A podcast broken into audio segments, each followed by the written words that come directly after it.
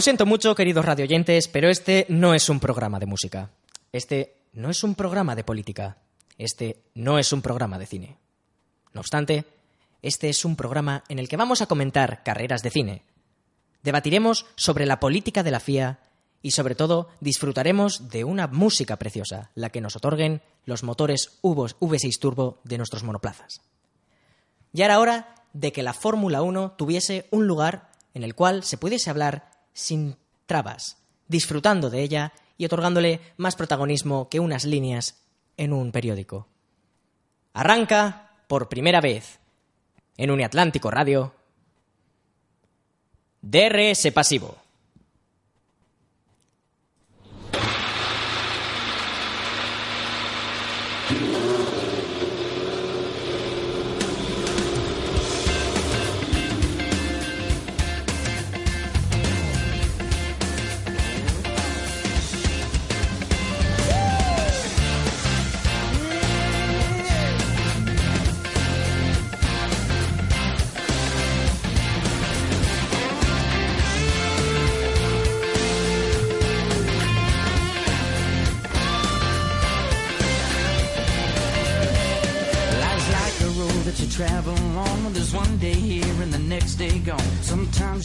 Sometimes you stand, sometimes you turn your back to the wind. There's a world outside every darkened door where blues won't haunt you anymore. Where the brave are free and lovers soar. Come ride with me to the distant shore. We won't hesitate to break down the garden gate. There's not much time left today.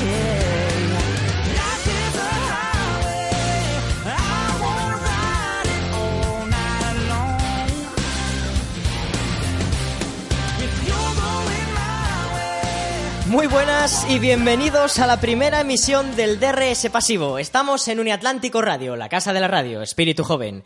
Tengo enfrente de mí a Alex García, que me va a estar acompañando en todas estas retransmisiones. Bienvenido, Alex. ¿Qué tal, Cayetano oyentes? Eh, muy buenas tardes. Bueno, encantado, eh, de verdad. eh, la primera introducción ha salido fetén, que diría aquel. Maravilloso. mal, no ha estado mal. Un Bueno. gran comienzo. Bueno, muchas cosas que hablar tenemos. Exactamente, y sobre todo la Fórmula 1 se resume porque es rápida. O sea, nosotros hemos empezado y uf, empezamos en esta semana en la que están las presentaciones de los equipos, que madre mía, es todo súper agobio. Pero bueno, aquí, aquí arrancamos, aquí arranca el programa y la Fórmula 1 se resume en velocidad, velocidad, pero también en frenada. Así que vamos a frenar un momento, vamos a echar un vistazo a lo que vamos a ver en DRS pasivo a lo largo de esta temporada.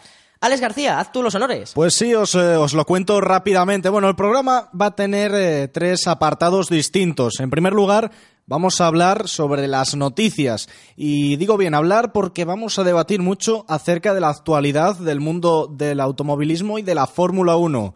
Tendremos noticias, muchísimas, muchísimas, hasta esas noticias que nadie consigue hacerse con ellas. Nosotros sí. Nosotros sí, porque tenemos un departamento de producción muy, muy bueno. Bien dicho, Alex. Hombre, ya lo sabemos todos, calle. Luego, por otro lado, tenemos una sección especial que de momento es un poquitín sorpresa, viene con precinto, en la que os vamos a hablar de lo bonito que es este deporte, lo bonito que es la Fórmula 1. Os enseñaremos desde otro punto de vista cómo aprender eh, los diferentes términos y apartados del maravilloso deporte de la Fórmula 1. Y por último, eh, en el futuro, no, en este programa no, porque no hemos tenido la posibilidad por el momento, pero para ediciones próximas eh, tendremos eh, el gusto de poder contar con vosotros, los oyentes, que seguramente nos querréis dar alguna opinión, nos queréis, nos querráis eh, dar alguna idea para, para el programa. Contamos con vosotros. El micrófono está abierto para todo el mundo aquí en DRS Pasivo. Muy bien dicho, Alex, y como has dicho, todo llegará, al igual que en teoría llegarán las victorias con el McLaren, pero bueno, no vamos a meter Bueno, el dedo en esa herida que sigue muy abierta. Vamos a tener que ir poquito a poco todavía para eso. Vamos a pasar ya por fin a las noticias. Aquí comienzan las noticias de DRS Pasivo.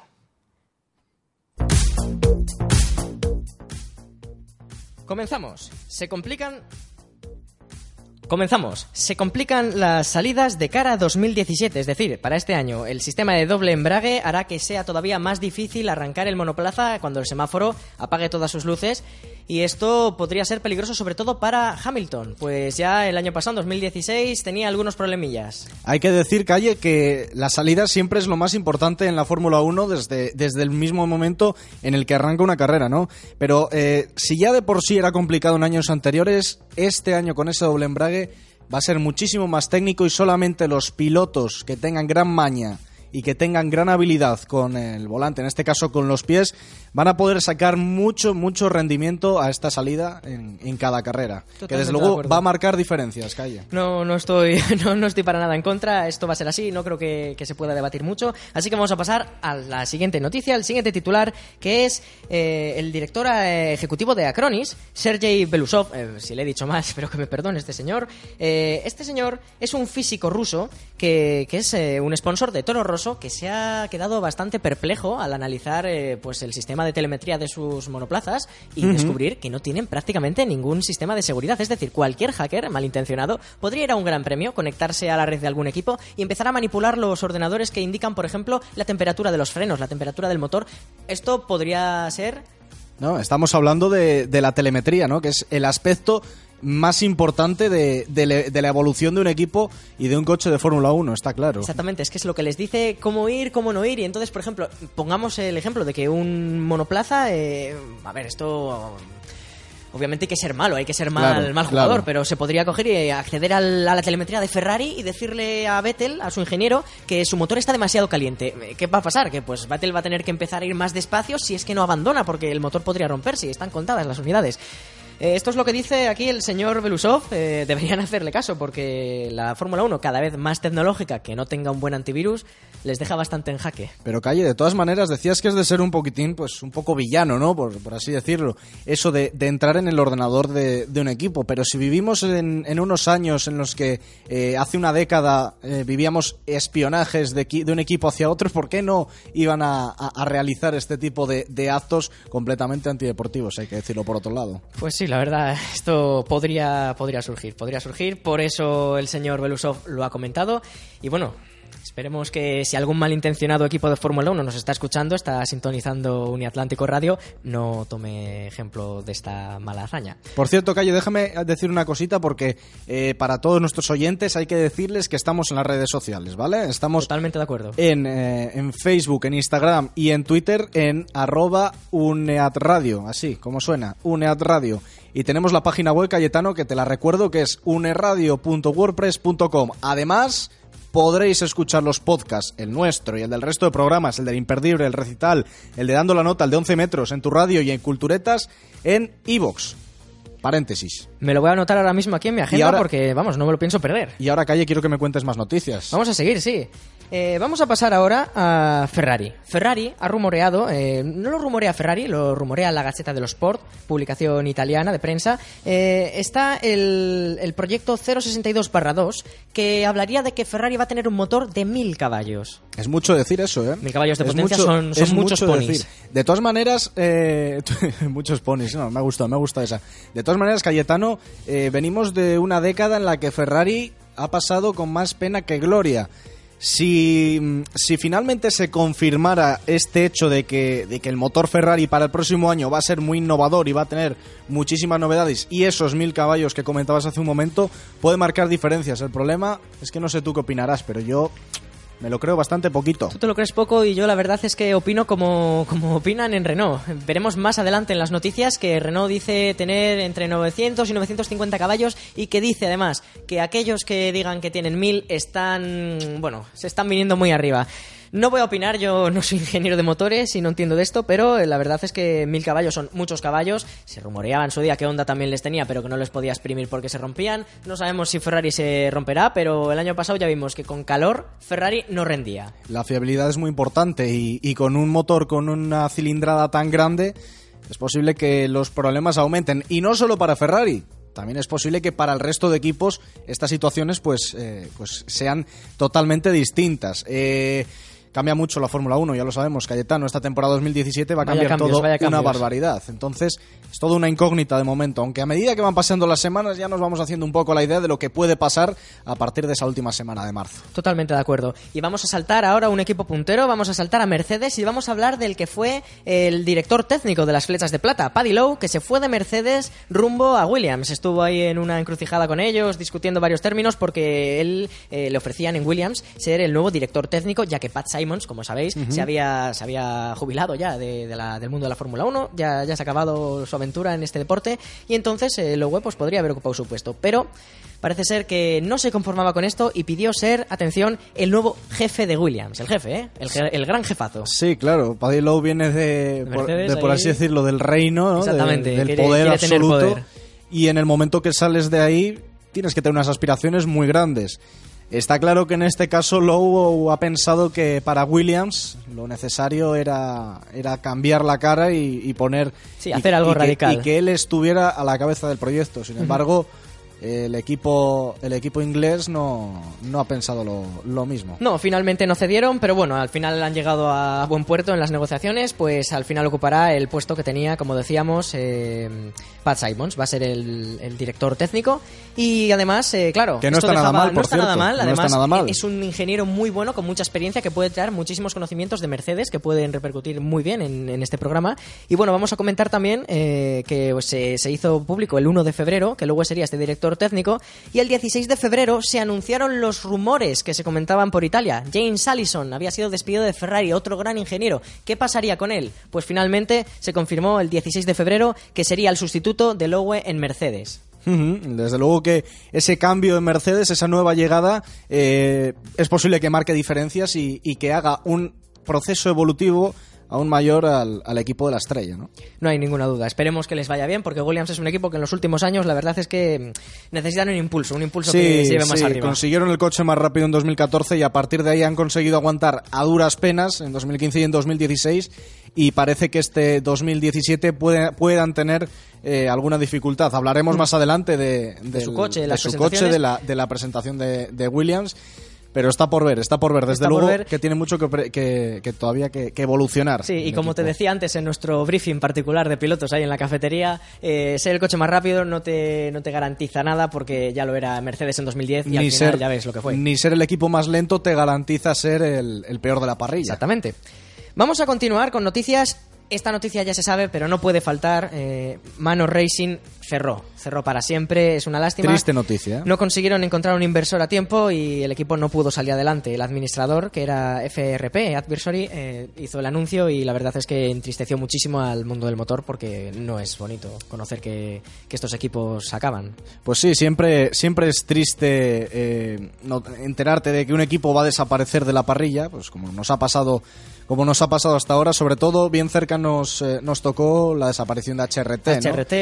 Eh, sí que es cierto que Manor, anteriormente Marusia, eh, ha sufrido siempre eh, los eh, la poca la poca fortuna de ser eh, uno de los equipos peores y no el peor de la parrilla. Sí, aquí podríamos hacer un gran debate porque Manor Marussia, que fue Marussia, que fue Virgin Racing, este equipo que se unió a la aventura con HRT, que después fue España, que después fue otra vez Hispania Racing Team, que se unió también con Lotus, que pasó a One Malaysia, que pasó a, a- a Caterham. Bueno, ha habido un gran cambio normativa y esto fue porque en 2000 el 2010, que fue cuando entraron estos tres equipos, se les dijo desde la FIA, cuando, cuando se apuntaron, que todos los coches, para dentro de muy pocos años, que ellos se metiesen ya y que se metiesen con mecánica Cosworth, que, que a priori es la peor, pero es que se les, se les prometió que iba a haber un techo de gastos controlado y no solo eso, sino que además todos utilizarían motores Cosworth, por lo tanto partirían ya con ventaja. Esto nunca fue así, de hecho, 2017, han pasado siete años y mm, vamos, esto no parece que vaya a cambiar. Ha llegado Liberty Media que va aquí a, a cambiar las cosas, pero bueno, hablaremos. hablaremos, hablaremos mucho también. porque hay telita que cortar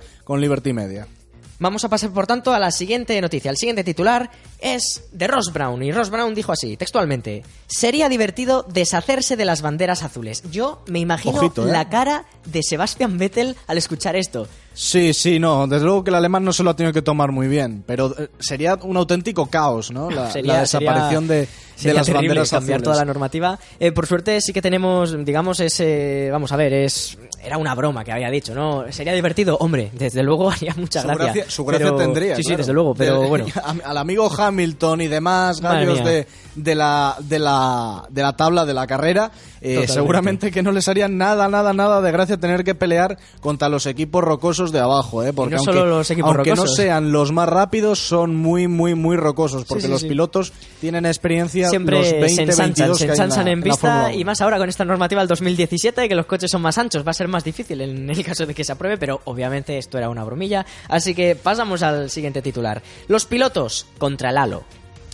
Tenemos siete pilotos en contra, cinco pilotos a favor y cuatro abstenciones. ¿Qué pasa? Que se necesita que todos los equipos estén de acuerdo, que todos los pilotos estén de acuerdo para su implantación y mientras esto no llegue, pues no se va a implantar. Ahora, la alternativa sería la cúpula, no la que presentó Red Bull en su momento, sino la que está patentando la FIA desde el año 2008 y la FIA, aunque le han dicho que no, que, que- no hay un consenso, sigue con la idea y ya la quería haber implantado en 2017, pero al final pues no se hizo, menos mal, y se quiere implantar sí o sí en 2018. Este tema va a traer mm, también mucha tela que cortar, cuéntanos. Sí, porque eh, el Halo ya lo comentábamos hace un momento off the record, ¿no? Con Cayetano y yo.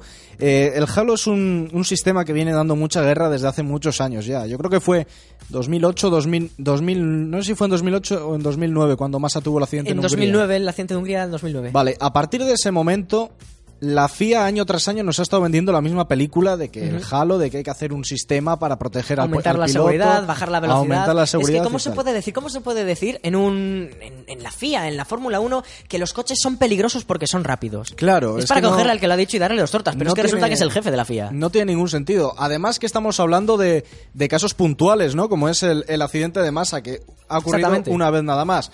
¿Puede costar una vida de un piloto? Sí, está claro que sí. Es un, un- un momento muy delicado, es un accidente muy, muy delicado que te, que te venga un- un- una tuerca, una rueda a toda velocidad es muy peligroso.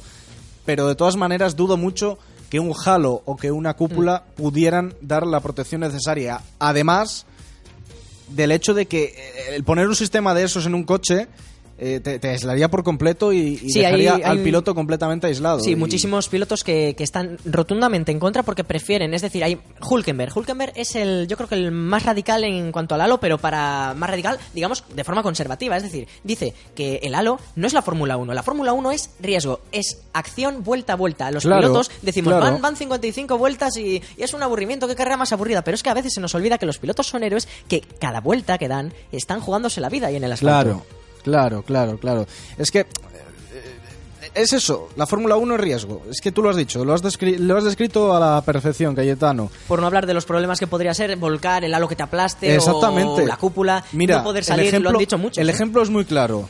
Australia 2016. Fernando Alonso volando. Claro. Pero no ¿Cómo sobre la pista. Alonso? Bueno, literalmente sí, pero... ¿Cómo, sal- cómo sale. Fernando de ese coche? Imposible. Se hubiese quedado ahí ¿Cómo hasta sale? que Gutiérrez Claro. iba a acercarse, pero... A ver, podría no pasar nada, pero un coche boca abajo contra las protecciones es muy peligroso. Es que sabes cuál es el problema, Cayetano. Que te aplaste. No, además de que te aplaste, el, el hecho de colocar una cúpula, de cerrar ahí al, al piloto, parece que va a ir en un féretro andante. Sí, la verdad es que sí. No, no, no. Hay muchas es- formas suena verlo, pero- fuerte, suena fuerte, pero es así. Impacta, impacta, pero Es porque así. es así. Lamentablemente es así. Yo creo que la cúpula perdería muchísimos aficionados. La Fórmula 1 ya perdió muchos aficionados cuando cambió de motores V10 a V8. Claro. Perdió el doble o el triple de aficionados al pasar a los V6, que, que son una mosquita, es, es un mosquito, eso volando, no, no se oye. Al, al final sí, Un se está moscardón, un intentando... moscardón. Eh, un poco, la verdad es que sí, favor, un poco favor. puñetero es. Pero... Poco a poco han ido intentando recuperarlo. Dicen que es que ahora se lo venden a un público distinto, que no, que no compra Rolex, decía Bernie Eccleston en su momento, que, que pues pueden ir niños. o- Vale, a mí me parece muy bien, pero yo cuando era un niño veía los V10 y es que me encantaban, me Exacto. encantaba quedarme sordo. Y yo creo que a los profesionales del mundo de la Fórmula 1 también les encanta quedarse sordos y tener que, que llegar a casa y no saber si siguen escuchando el motor o están escuchando el timbre. Hombre, más allá de- del motor que lleven, yo creo que la Fórmula 1 en sí, bueno, es muy debatible esto, ¿no? Porque siempre nosotros, por, por el hecho de, de que nos tocó más de cerca, eh, decimos que, que la época de Alonso, los años 2000, 2006, 2007, 2008, toda esa la, deca- la primera década de los de los 2000 eh, siempre fueron más entretenidas por el hecho de los motores y tal y cual. Pero hace poco vi en internet, ah, no me acuerdo ahora en, en qué portal lo vi, eh, hablaban de que la Fórmula 1 está viviendo el mejor momento ahora con esta nueva era de coches híbridos. Es totalmente cierto en el sentido estricto del papel. Es decir, si tú coges Claro. los datos, son los más rápidos. Están Sí. volviendo a batir los tiempos, eh, los récords que estaban en 2002, 2003. Claro, esos que- motores que- atmosféricos que V10 parecían- que eran parecían insuperables. insuperables. Pues se están superando. Y se están superando sin, ese, sin esa emoción, sin, sin un paso por curva rápido. Se están superando sobre todo en circuitos como puede ser el circuito de Sao Paulo en Brasil, porque con la altitud un motor atmosférico perdía potencia y los Claro. motores turbo la están solventando. Claro. Pero realmente, realmente no es lo mismo, no es tan rápido. El efecto del sonido puede ser un coche más lento, pero si suena más, es más rápido. Siempre, siempre. Esto siempre, no, no es, no es teoría, La impresión. no es nada de teoría, es, pero es la impresión. Esa impresión, es la impresión. es lo que es lo que hace el cambio. Y bueno, vamos a pasar ya al siguiente tema, que este nos ha, nos ha abarcado bastante tiempo. Empezamos hablando de, de las banderas azules, empezamos hablando del halo, y vamos a seguir porque tenemos aquí un titular de Zanardi. Así, cuéntame, cuéntame, ¿qué, cuenta el bueno de Zanardi? Zanardi nos dice que los comisarios tienen afán de protagonismo. Esto viene por su parte eh, porque los comisarios quieren ser más permisivos con las penalizaciones en 2017. Para aumentar el espectáculo, solo se penalizarían los casos donde el piloto, pues claramente ha sido el responsable del accidente. Y realmente yo estoy con Zanardi, o sea, mm, un toquecito de nada, uy, uy, eh, nada, drive-thru, un toquecito, ah, 20 segundos, stop and go. Esto, por Dios, que estamos, esto es Fórmula 1, es competir, si lo dicen todos los pilotos, quieren darse golpes, quieren echarse la pista, bueno, dentro de los límites, pero es que al final están haciendo que, que nadie quiera adelantar. Si es que si le vas a adelantar, como, como vamos, como tengas un poquito de, de subviraje, te ves ahí un colazo, sanción, te Habl- mandan atrás del todo. Hablamos del, del, video, del videoarbitraje en, en muchos deportes, ¿no? Pero quizás es el momento de instaurar algo parecido, algo semejante en la Fórmula 1, ¿no? Por el hecho de que eh, el doble rasero que tienen a veces los, los comisarios. Recordábamos hace un momento, fuera de micrófono, eh, lo que hizo Hamilton en México. Bueno, La esa, curva. brutal. esa curva que, que- que no era brutal curva, era que una tuvo, recta. Que, tuvo, que hizo el bono de, de Lewis Hamilton. Lewis Hamilton llegó ahí y pensó, ah, bueno, esto es una recta, pero se han olvidado de podarla, ¿o qué? Exactamente. Eh, resultado, sanción nula. Pues sí. Y luego a Verstappen Al sí rato le, le pasó Verstappen penalizaron. Y le, bajaron del podio. Y le bajaron del podio completamente. Entonces. Sí, eh, sí, habría hay que, algo, habría que implantar algo algo. tiene que cambiar. Totalmente de algo tiene que cambiar. Que tienen que ser más permisivos, sí, estoy completamente de acuerdo con lo que has dicho. Pero yo creo que deberían ir más allá y, y dejarse de, de- de mirar con, con, otros, con otros ojos a determinados pilotos. No sé, no sé si me he explicado. Sí, sí, no estamos diciendo, vamos a ver, eh, antes, hace, hace mucho tiempo, joder, había toques, se rompían Claro. alerones y no pasaba nada. Es decir, Claro. ha ganado la posición, pues mira, se ha roto el alerón, pues no haber adelantado tan agresivamente, El ejemplo- él, él lo tendrá peor. Claro, El le penalizas al otro. el, el, bueno, el Gran Premio de Europa del año 2007, el de Alonso y Massa, creo que fue ese Europa. es el gran premio de la grúa mágica voladora que Exactamente. echaba ahí los coches fuera de la pista. Exactamente. Madre mía. Carrerón, por cierto. Bueno, pues, pues como los que ya no hay. Sí, bueno, a- algunos se salvan, pero muy poquillos. Vamos a pasar ahora a uno de los comentaristas de la BBC, un expiloto, Martin Brandel, que ha dicho Hamilton estaría nervioso con Alonso Vettel de compañero. No lo digo yo, lo ha dicho él de forma textual. Esto es porque, como, como sabéis, Hamilton cuando se anunció el fichaje de botas, cuando no se sabía quién iba a ser todavía, ¿no? Dijo, traed a quien queráis, a mí me da lo mismo, yo voy a pilotar mi coche, mi compañero no va a ver mi telemetría, yo no lo quiero, que haga lo que quiera, traed a quien os dé la gana. Pero Martin Brandel no se lo cree, dice, si tuvieses a Alonso o a Vettel en vez de a botas, no estarías tan, tan relajado. Yo creo que no. Sí, ¿Tú qué no, opinas? eh, Brandel es que Es un que expiloto. ha sentenciado, claro, además de que es un expiloto, ha sentenciado, ha dicho lo que lo que a mí me parece evidente, ¿no? Que él él él dice, él habla. Hamilton es una persona, un piloto que le gusta mucho hablar eh, y como sabe que va a ser lo que él diga al fin y al cabo, Totalmente. mayormente eh, no tiene nada que temer. Si le hubieran puesto a Alonso Hamilton, desde luego que estaría más preocupado. Él no lo está ahora, claro, a, a- a posteriori sabe que no va a haber ningún problema, ¿no? Porque en principio Bottas no va, no va a luchar con él por ser el gallo de, de Mercedes. En principio, a priori. Ojalá me equivoque y haya una batalla épica como Red Bull y como, como la de Red Bull de Vettel y, y Weber del año 2011. Pues ojo a este otro titular. Botas decía, el objetivo, el único objetivo, solo puede ser el Mundial. Claro. Pero no de constructores, ¿eh? de pilotos. No, Él no, quiere ir. pero es que, claro, ¿Le frenarán los pies decir. en Mercedes? Esperemos que no. Esperemos que haya, haya una gran batalla. Sí, no, no, no. Ojalá, como la que ha habido el año pasado. Exactamente. como la que ha habido el año pasado. Eh, el hecho de que, de que diga eso Botas a mí me parece evidente, ¿no? Porque al fin y al cabo está en el mejor coche de la parrilla a priori. Insistimos que toda la información que se da por el momento es a priori. Hasta en el momento que se vean los coches en la pista podremos sacar conclusiones.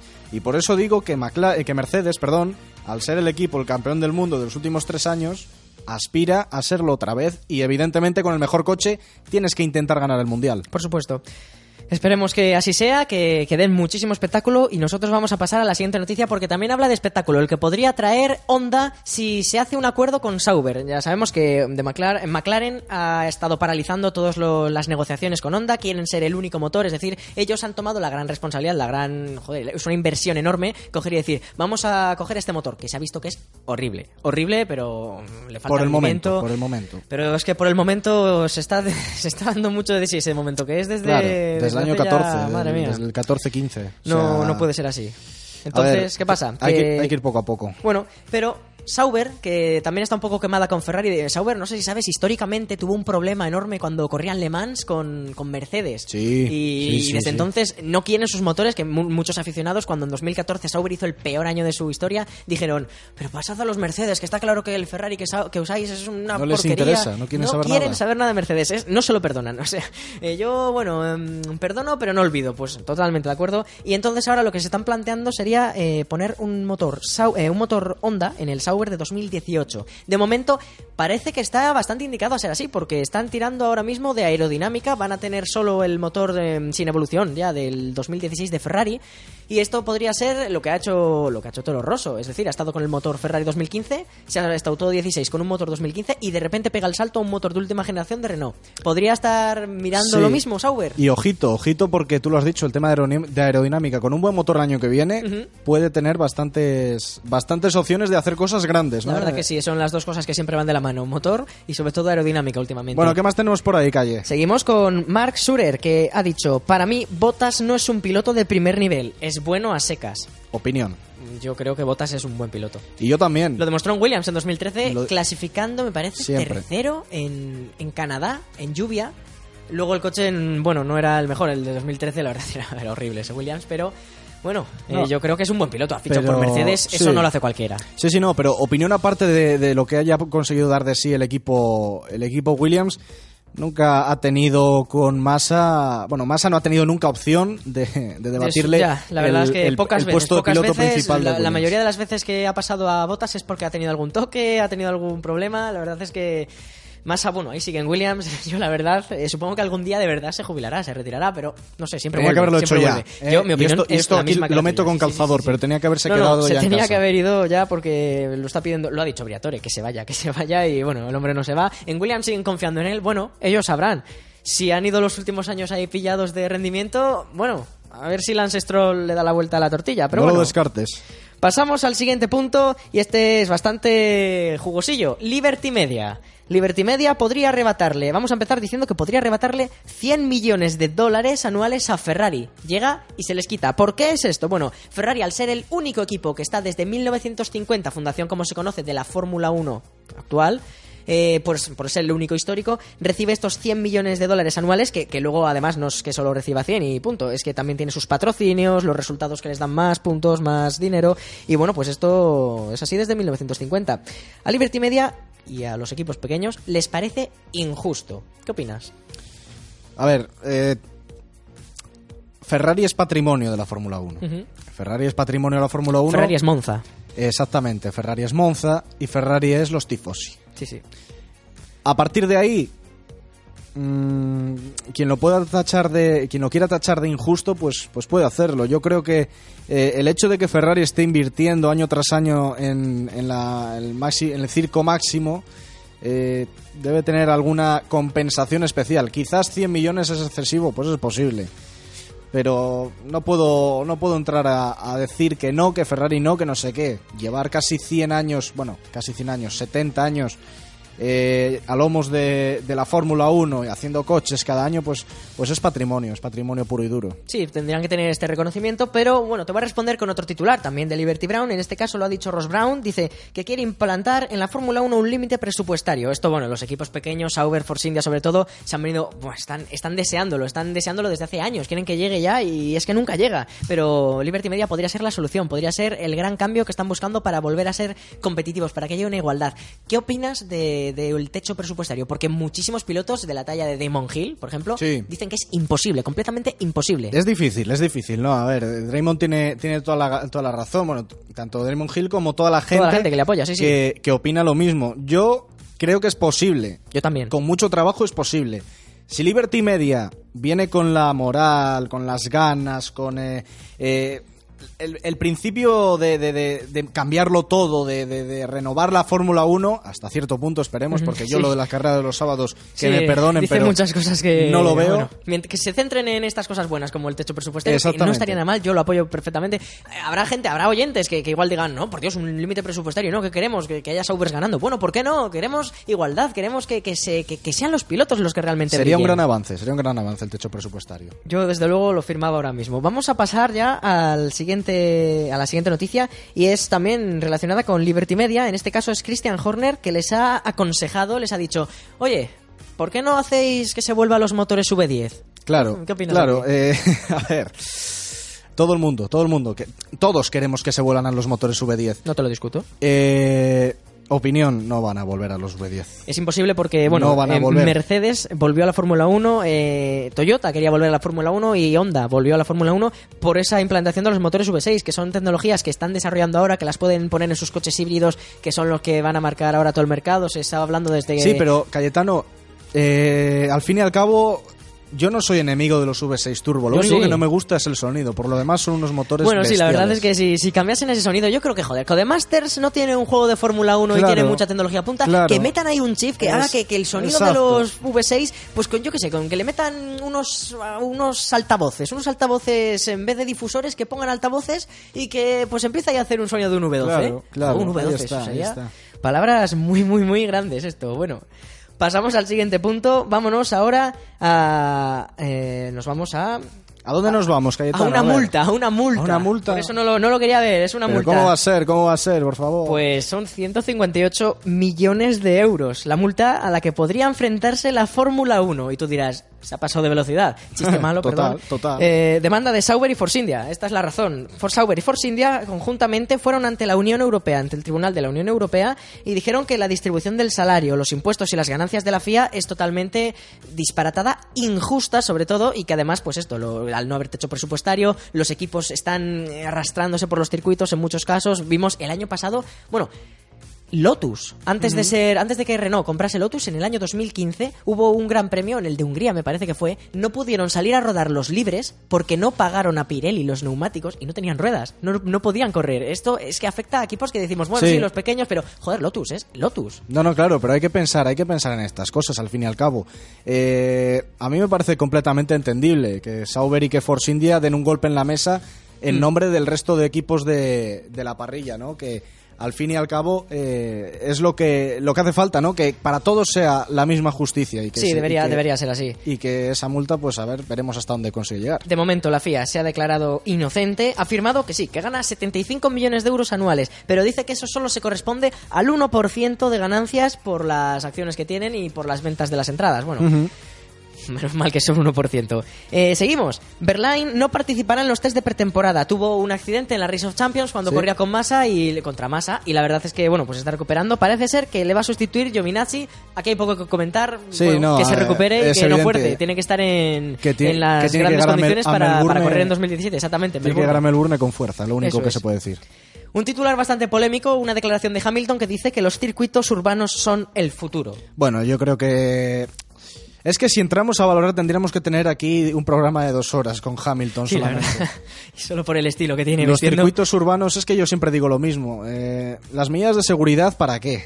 Si donde hay dinero al fin y al cabo es donde, donde se Exactamente, hace ahí lo se que está se quiere. invirtiendo. Además, eh, es que Hamilton en No la se puede correr, no se puede correr en, en, en, en Bakú un circuito en el que tienes no más de 3 metros en determinadas zonas de, de anchura de Sí, es pista. que no se puede adelantar. que no se, puede además de adelantar. que no se puede adelantarte y los muros al lado. Entonces No, lo mismo, que- y además que el circuito es feo.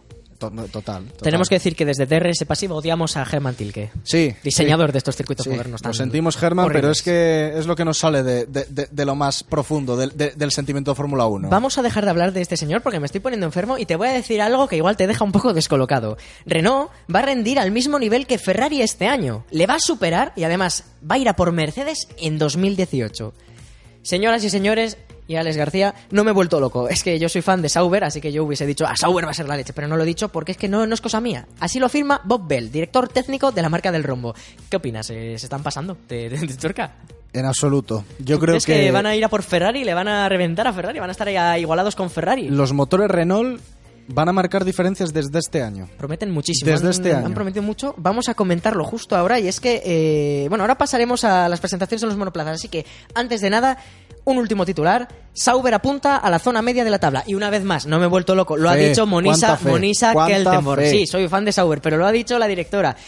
Es verdad que tienen un motor que no va a admitir evoluciones, pero Veremos es que lo van, a, lo van a basar todo en la aerodinámica. Están comprometidos con ella y ojalá que les sirva. Veremos Manor, veremos Williams, hasta qué punto pueden llegar. Entonces, Manor no. perdón, Manor, no, eh, Haas, Haas. Haas, sí, decir Haas, en- Haas. sobre el papel debería ser el que esté mm, igualado Sí. con Sauber, pero bueno, ya Sí, veremos, porque veremos- Haas veremos lleva, hasta qué lleva desarrollando, Haas. Haas lleva desarrollando su monoplaza desde Australia 2016. Fíjate.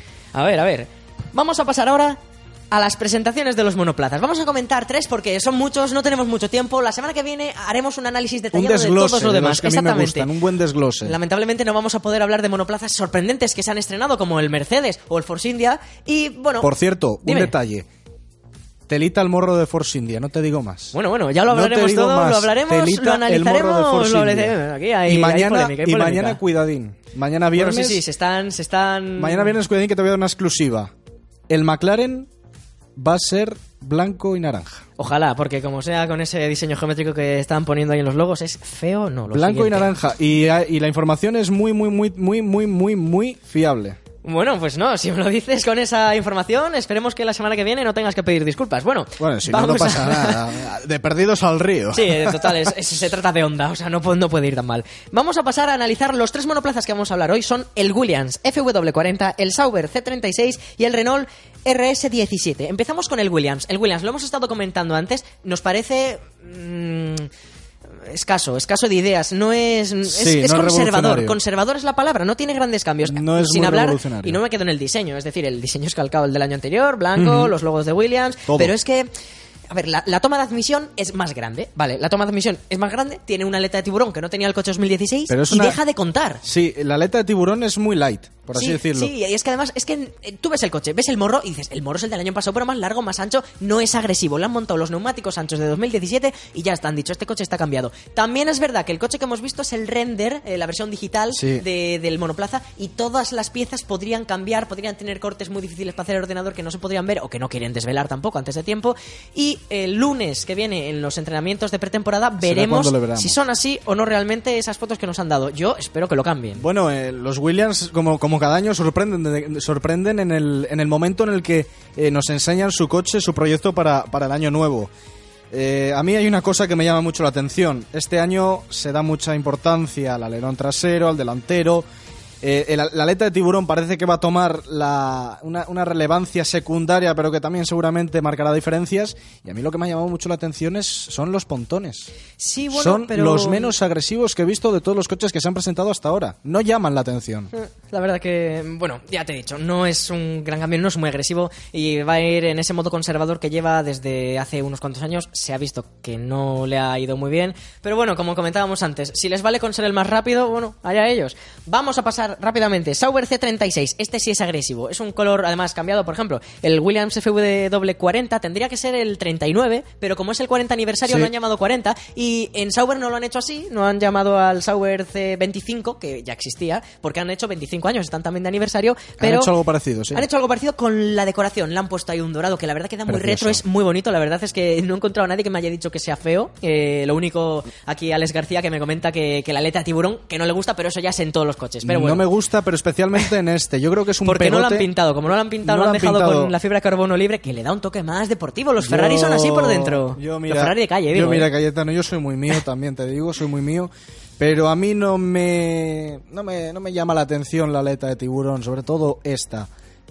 La podrían haber pintado, ¿sabes? ¿Qué, qué cuesta pintarla de azul y dorado? Vamos, digo yo. Sí, bueno, no te, no te culpo, pero bueno, es un equipo que ya sabemos que tampoco va sobrado de presupuesto, pero bueno, da lo mismo. Bueno, además, en diseño han mejorado porque no me digas eso, estos Cayetano, últimos que, años... es- que con una brocha la pinto yo, ¿eh? Sí, también es verdad, pero eh, el C35 y el C34, los dos últimos monoplazas de Sauber, eran feos. Sí. Y mira que es mi equipo favorito, pero Sí, eran sí, sí, sí, sí, feos, feos. Sí lo eran. Eran un ataque. No eran nada Eso llamativos. No entraba por los ojos de ninguna forma, pero bueno. Eh, este coche, no vamos a hablar del diseño, por Dios. Vamos a hablar de que es agresivo, sobre todo en la la gran admisión de aire tiene una toma que es enorme. Han metido Tremenda. ahí dentro la barra antivuelco, no sé si te has fijado. Sí. Y la verdad es que, sobre todo, aquí, mira, comentábamos que la zona de los pontones del Williams era, eh, bueno, escasa, pero la del Sauber es, joder, es muy agresiva. No sé si la has visto. muy, muy, muy, muy, muy llamativa. Promete la cosa y bueno, eh, aquí es donde luego vamos a hablar un poquillo más de la aerodinámica y del motor, pero vamos a pasar al Renault RS17 Mi favorito por el momento. de diseño y de agresividad, porque lo tiene todo. Sí. De- Sí, hasta el momento, lo que vamos a comentar hoy al menos, porque bueno, ya comentaremos el Force India, el Mercedes y todos los que quedan por presentarse todavía, pero el Renault tiene un revolucionario y agresivo frontal. La verdad es que tiene ahí la, la distribución del aire va a ser muy importante. Estos apuestan por la aerodinámica y ya dicen que van a tener un motor que va, va, va a callar muchas boquitas. Se ve un coche candidato a todo. Es un poco más sencillo. Bueno, Sin, sin haberle visto en pista, ¿eh? Es sencillo y todo lo que, lo que tú me digas, Calle, pero llama mucho la atención. A mí, bueno, es un diseño que me encanta. Ojalá Alonso pilotara Bueno, este sí, otra la vez. verdad, bueno, Ojalá. Renault, Renault siempre estuvo arriba, veremos si, si lo consiguen ahora Sí, con este, cambio. Año, y bueno, este año yo creo que sí. Me puedo- igual en mayo, en allá por mayo o más adelante quedo, quedo muy retratado, pero, pero sí. Eh, una puntualización. Las alas laterales del. sí, tienen del- un diseño muy agresivo conforme al resto del monoplaza y la Diseño verdad, agresivo y tienen unas franjitas para unas que franjitas pase el aire, para- que sí, eso van a muy redistribuir todo el flujo del aire por los pontones que van a intentar eh, hacer una especie de efecto coanda, veremos si lo consiguen, desde luego tienen los medios para hacerlo y veremos si les funciona. Lo que van a tener, de momento, si el motor decimos que mejora mucho, la única pega que igual les podemos encontrar, aunque bueno, eh, han dicho desde el equipo, Siri David Bull ha dicho que, que eso no importa, es que Frederic Basso, el antiguo director técnico del equipo, lo ha dejado, le han echado, o sea, han discutido, se ha ido, Renault a correr sin director técnico, pero bueno, Bueno, eh, Rayo McQueen ganaba carreras sin, jefe, ¿no? Nunca lo hubiese dicho mejor. Y bueno, esto sería todos los eh, titulares que teníamos para hoy, porque no tenemos tiempo para más. Hay mucha más actualidad, pero la comentaremos en la siguiente sesión. Vamos a mencionar rápidamente los dos puntos de debate que vamos a tratar. En primer lugar, ya que estamos hablando de monoplazas, muy brevemente, Sauber C36. Yo he elegido este tema porque, bueno, aparte de ser mi equipo favorito, como ya he dicho en muchas ocasiones, eh, aerodinámica.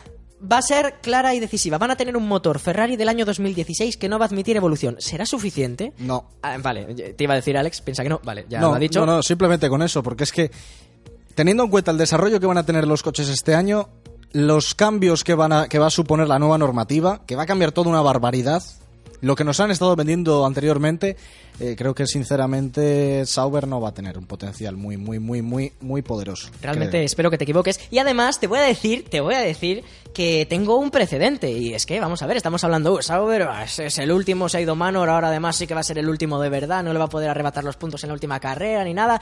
Pero es que Sauber eh, va a hacer lo mismo que ha hecho Toro Rosso en, el año 2016. Tenía un motor peor aún, el Sí. de 2015 de Ferrari, Sí. y sin evolución. Se basaron en la aerodinámica y oye, si lo consiguieron, ¿eh? Sí, pero Cayetano pasa una cosa, que es que el cambio de 2015 a 2016 no fue tan gordo. Por eso, Prácticamente pero- fue exactamente igual. Pero es que ahora la, la aerodinámica, estamos hablando de que va a ser lo decisivo. Y, y orientándolo todo a aerodinámica, fíjate en 2014, eso sí que fue un gran cambio. Y Red Bull tenía un motor horrible de Renault. Y oye, en Hungría, en circuitos estos donde la aerodinámica era importante, en la aerodinámica se notaba. Yo no te digo que, que Sauber vaya a ganar carreras, porque Sauber no está para ganar carreras, no viene además de una tendencia positiva, ir subiendo y subiendo. Pero oye, quieren adentrarse en la mitad media de la, de la parrilla. Y ojalá que lo consigan. Yo, desde luego, ojalá que lo consigan. Pues yo me alegraría por ti si lo consiguen, pero lo veo muy complicado, lo veo muy complicado, Cayetano. Es una apuesta de mucho riesgo la que ha hecho Sauber y veremos a ver qué tal le sale al equipo. Yo espero que les vaya bien. Pero bueno, dejemos de hablar del equipo suizo y vamos a hablar del Halo versus la FIA. Es el tema que has elegido tú por lo polémico que es, ¿verdad? Sí, aunque lo hemos tratado antes ya un poco por encima, para mí es que es que yo creo que, que hay poco género de dudas. Hay quien le gustará más, menos el Halo. Yo, sencillamente, mi, se opinión eh, es que es, que es que es decirte- un atraso. Se nota que lo odias porque que además le llamas Halo, Halo con, con J ahí. Sí, sí, sí, sí. Yo es que es que le podría llamar Halo y todo eso, pero es que no me parece, no me parece ni una ni una apuesta seria de la FIA. Eh, quieren velar por la seguridad ya desde hace muchos años y tal igual. Lo comentabas antes, Hulkenberg lo dijo muy claro. La, Sí. la Fórmula 1 es un deporte de riesgo, es un deporte que para algunos dirán que no es de riesgo y que tal y que no sé qué. Que van sentados todas esas en cosas, en que van monoplaza, sentados, que sí. dan vueltas a un circuito. Sí, sí, Mucho tienen pero- que aprender estos. Pero señores. para mí, para mí, mm, más que un avance, el, el Halo sería echar el freno por completo a la Fórmula 1. Yo no lo veo como un freno, pero sí que lo veo como que están tomando la salida incorrecta. Es como si Hamilton en 2013 se equivoca de box otra vez y se vuelve a meter en el de McLaren en vez de Mercedes. Es decir, la Fórmula 1 no tiene estos halos. Los, joder, las ruedas son descubiertas aerodinámicamente. El coche lo mismo, el cockpit es abierto de toda la vida y cambiarlo sería... Yo creo que muchos pilotos, Hulkenberg entre otros, se irían y muchos aficionados también. Sí. Y yo el primero. Sí, y, y si quieren seguridad, que les den un coche de la NASCAR y les pongan circu- circuitos redondos. Pues sí, ahí, Ahí la verdad ahí- puede haber un golpe muy fuerte, pero al menos Eh, van a tener... La no, verdad es que siempre un- salen, en- salen En bien la NASCAR parados. hay, golpes, hay golpes porque hay 40 coches, pero con 20, ¿qué va a haber? ¿Qué va a haber? Pues es totalmente de acuerdo. Hasta aquí han llegado las noticias y ahora vamos a pasar a la sección... A la última, a la última. Vamos a hablar de lo bonito que es le- le- este deporte. Y le hemos puesto un nombre muy bonito a la sección, ¿no, Cayetano? Es un nombre precioso. Sí, sí, sí. el- cuéntame, cuéntamele, cuéntamele. Refrescame la memoria porque es absolutamente... A ver, a ver, a ver, que suene, que suene, que suene. Señoras y señores, Espera, redoble. Prrrr. Vamos. aquí comienza la Facultad de Educación Pasiva. Madre mía. Uy, uy, uy, uy, uy, uy, qué plof, qué plof, qué Me plof. parece que tenemos un problema en el box. Se nos ha ¿Alguien- parado- se nos ha- han- se nos ha puesto- parado Mercedes. No han puesto las tuercas aquí. Mm, Bandera amarilla en realización. ¿Qué pasa aquí en el equipo técnico? Ay, madre mía. Bueno, ya diré lo que pasa, que hemos puesto un nombre precioso a la sección. Eso sí, ha sido. Facultad Ah, ah, de facultad, Fórmula facultad de, de educación pasiva. Es que el nombre es tan bueno que, que el sistema ha saturado. Esperen Normal. que están intentando reiniciarlo como el volante de Rosberg en, en la carrera de Singapur 2014. Jo, Salió ahí aquello- la pantallita azul, aquello- parecía un Windows. Aquello fue tremendo, exactamente igual, desde luego. Y, y bueno, el nombre viene muy al pelo, porque es que, al fin y al cabo, lo de facultad es porque nosotros somos universitarios, esto es una radio universitaria, es una radio joven, y hemos decidido ponerle ese nombre porque vamos a intentar enseñaros desde, desde, nuestra desde nuestro humilde co- conocimiento, enseñaros cómo funciona este mundillo de la Fórmula 1, este mundillo del circo apasionante que es la Fórmula 1, y, y yo creo que lo que mejor que tenemos que hacer es empezar a decir, Calle, yo, a mí me gustaría, Calle, que tú me contaras qué es lo que te apasiona de este deporte, porque hoy no vamos a empezar dando grandes por lecciones. todo lo alto, Somos buenos profesores y en la primera clase siempre se va poco a poco, ¿o no, Calle? Exactamente, vamos a hablar de la Fórmula 1. La Fórmula 1, ¿qué es la Fórmula 1? Dos letras, F1. Bueno, pues la Fórmula 1 es lo mejor que existe en el mundo. Pero voy a intentar ser todo lo objetivo posible. Pero no puedo. La Fórmula 1 consiste en monoplazas dando vueltas a un circuito. Son monoplazas que van a la mayor velocidad a la que pueden ir. O sea, intentan siempre al límite deslizando en vez de, de circulando con las cuatro ruedas. Si pueden ir a tres o a dos, mejor todavía. Y bueno, ya pudiesen volar, ya ni te cuento. Pero al menos vuelan de forma metafórica, ¿no? Eh, la verdad es que la Fórmula 1 consiste, pues en eso, en, en ir lo más rápido posible. Es decir, yo no sé realmente... Tú coges y dices, ¿por qué empezaste a ver la Fórmula 1? Yo la vi porque la vi a mi padre y mi padre era es un, mi padre es un tifo vamos tifosi tifosi tifosi es impresionante con Schumacher Schumacher ganando que fíjate que siempre ganaba el mismo tío que, que luego cuando hemos tenido el dominio de Red Bull Vettel que decíamos pero esto qué es que aburrimiento pues lo veía mi padre y lo veía yo y nos encantaba. A mí tengo que decir mucha gente dice ah a lo mejor son los accidentes el safety car tal bueno yo te diré que a mí lo que más me gusta son los cambios de ruedas, los pit stop, y fíjate que cada vez son más rápidos. Antes, imagínate, antes que eran de, de 20 segundos a veces, que con la gasolina, con tal, pues a mí Eh, me encantan, siempre me han Por gustado. cierto, Dime. no- tenemos repostajes este año, ¿no? Mm, ¿Tenemos o no? Yo No, creo no. que sí. No, no, no las hay. ¿Seguro que no? Seguro no, o sea, vamos a ver. Eh, se habló de ponerles, pero yo- no, no, al final no se puso. De hecho, lo que yo- lo que estábamos hablando es que están practicando los pit stop que con las ruedas anchas de, de la Qué fallo, qué de esta. Pirelli Imperdonable, 2017 no pasa nada, hombre. Es Me el primer meter la. FIA una sanción de, de 20 puestos ahora que me va a Bueno. dejar para allá. De ciento y pico, que son la moda, bueno, ¿no? son básicamente los que recupera McLaren cada vez que sale desde, Ay, desde que cambia el MGUK, todas las unidades de potencia, en fin. Eh, no pasa nada. ¿Qué es lo que te gusta a ti de la Fórmula 1? Bueno, yo tengo que admitir que empecé la- a ver la Fórmula 1 con, con el mago asturiano, con, con Alonso. Alonso. Eh, ¿soy, ¿Soy alonsista? La respuesta es sí, evidentemente, soy muy alonsista. Y muy orgulloso, que yo también. Sí, no, eso- eso- yo creo que no hay ningún problema, no hay por qué ocultarlo, ¿no? Eh, el hecho ver, de si ser... hay gente que es fan de, Sí, de Massa todavía. Sí, de Massa, de Raikkonen, de toda esta gente, pues es completamente entendible. Yo soy de Alonso, pues... pues A mí porque- también me cae bien Marcus Ericsson, yo tengo que decirlo. Bueno, pues yo pues no lo sé, no lo sé, no lo sé. Yo como, como soy un apasionado de- del asturiano, pues, pues digamos que me llama la atención. ¿Por qué empecé a ver la Fórmula 1? Pues porque la echaban en Telecinco y de vez en cuando me sentaba con mi padre de pequeño a verla. Te estoy hablando del año 2003-2004 cuando empezó a emitir con, con Antonio Lobato, que me podrán decir que Antonio Lobato, que no sé qué, que no sé cuál. Antonio Lobato sabe mucho más de Fórmula 1 que todos nosotros. Por el hecho de que Lobato viajaba a todos los circuitos y ha estado viajando durante 10, 11 años, no sé cuántos exactamente, Sí, sí, durante, to- eh, durante todas las carreras, a todos los años, circuitos. Diez años, al final el que se quiero cansó decir, tanto quiero de ver la familia... wow. eh, al final Es que aprendes. le quieres, es un miembro más de tu familia los domingos en las Claro. carreras, es que estás ahí con Claro. Lobato. sí, y ojo, y ojo que no menosprecio a, a Josep Luis Merlos, el que estaba en Movistar. Movistar. Para mí un narrador apasionante, a mí me gustaba muchísimo cómo narraba ese hombre y, y Joan Villa del Prat exactamente lo mismo. Pero ya sabemos que Merlos no estará este año en Movistar, va a estar sustituido por otros compañeros y bueno, yo ahora me agarro a Albert Fábrega, que es un auténtico fenómeno, por así decirlo. Sí, la y- verdad es bueno, ahí a pie de pista siempre. Sí, es un fenómeno y, y- y- y de hecho fue mecánico en, en Superaguri Anda. con Yuji Ide, ese, ese, Qué ese gran grandísimo piloto. Ese sí que volaba sobre el asfalto, Y- pero literalmente. Y Takuma Sato, madre mía, el equipo japonés, qué maravilla. Bueno, a lo que iba, que me estoy enrollando como una persiana. Eh, la Fórmula 1 a mí me apasiona por el hecho de que a mí el automovilismo me encanta. Los rallies de los que hablaremos cuando haya Cuando haya rallies, cuando no haya rallies, que les meteremos aquí. haremos un poquitín de, de tertulia sobre, sobre el tema de los rallies. Por cierto, hay que decir, paréntesis aquí sobre todo, que ya se está practicando para México, que es la próxima cita, a mitad de marzo, creo que es el 12-13 de marzo esa semana, el Rally de México, que ya están practicando porque hablabas hace un momento de Sao Paulo, de los motores atmosféricos, Sí. de que perdían potencia. Bueno, pues pasa exactamente lo mismo en Guanajuato, en México, que es una zona muy Sí, alta sí, todas las montañas. en la que los coches pierden mucha potencia. Por cierto, coches que este año son más espectaculares que nunca. Pero ya hablaremos más adelante. Yo quiero, quiero meterlo de todas formas. Tiene unos apéndices aerodinámicos que parece que se han inspirado en los nuevos monoplazas. Son Es maravilloso. impresionante. ¿Has visto el, el Toyota? Es precioso. El Toyota es una maravilla. Pero bueno. Es- a mí, mi favorito es el Hyundai. Ya hablaremos. Ya hablaremos, ya hablaremos. Hay mucho de qué hablar de esto. Y la Fórmula 1, pues es eso. La Fórmula 1 es una, una inspiración del motor que a mí me llegó desde pequeño, que desde entonces la he visto cada fin de semana. He visto todas las carreras, desde entonces, bueno, ha sido, ha sido pasión. Sí que es cierto que en los últimos años me ha costado más seguirlo, ¿no? Porque, porque por, por, por situaciones, porque eh, lo- se pasó al pago y tal y cual, cuesta un poquito más seguirlo, pero aún así, eh, este año volveré a estar a tope con ello. Es que promete, promete. Volveré a, a madrugar a esas, esas horas intempestivas a las que nos levantaba el bueno de Alonso hace unos años y que esperemos que este año con ese nuevo McLaren pues consiga, consiga cosas. En una palabra, la Fórmula 1, una maravilla. Totalmente. Una maravilla.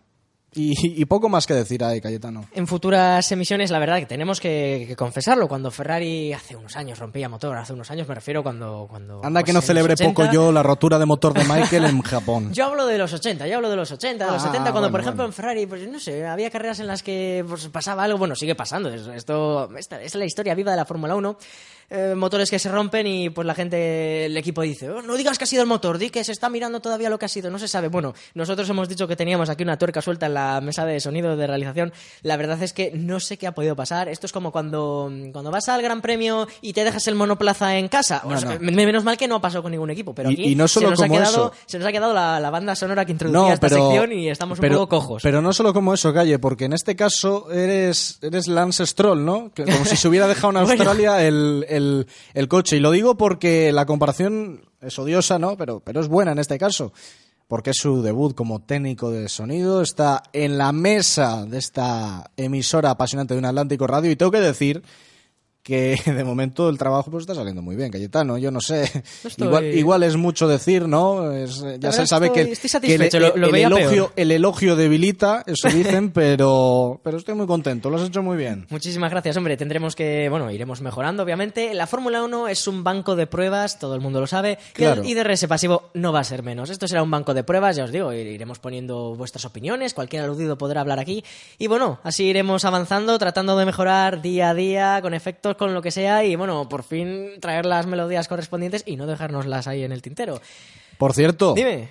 qué poco me gusta el DRS, pero cuánto me gusta el nombre del programa, ¿eh? Sí, la verdad es que es DRS precioso. Es tremendo, Muy bonito, es muy muy bonito, bonito. es muy bonito, es muy poético. Tengo que decir que fue idea mía, pero bueno, da igual, no, es, no, es lo no. de menos, es lo de menos. Ah, modestia aparte, hombre, modestia aparte. Bueno, pues queridos radioyentes, espero que os haya gustado esta misión. Nosotros volveremos la semana que viene con más y esperemos que mejor. Eh, y bueno, ¿qué deciros? Eh, hasta entonces, Box, box, box, mix one, unbox.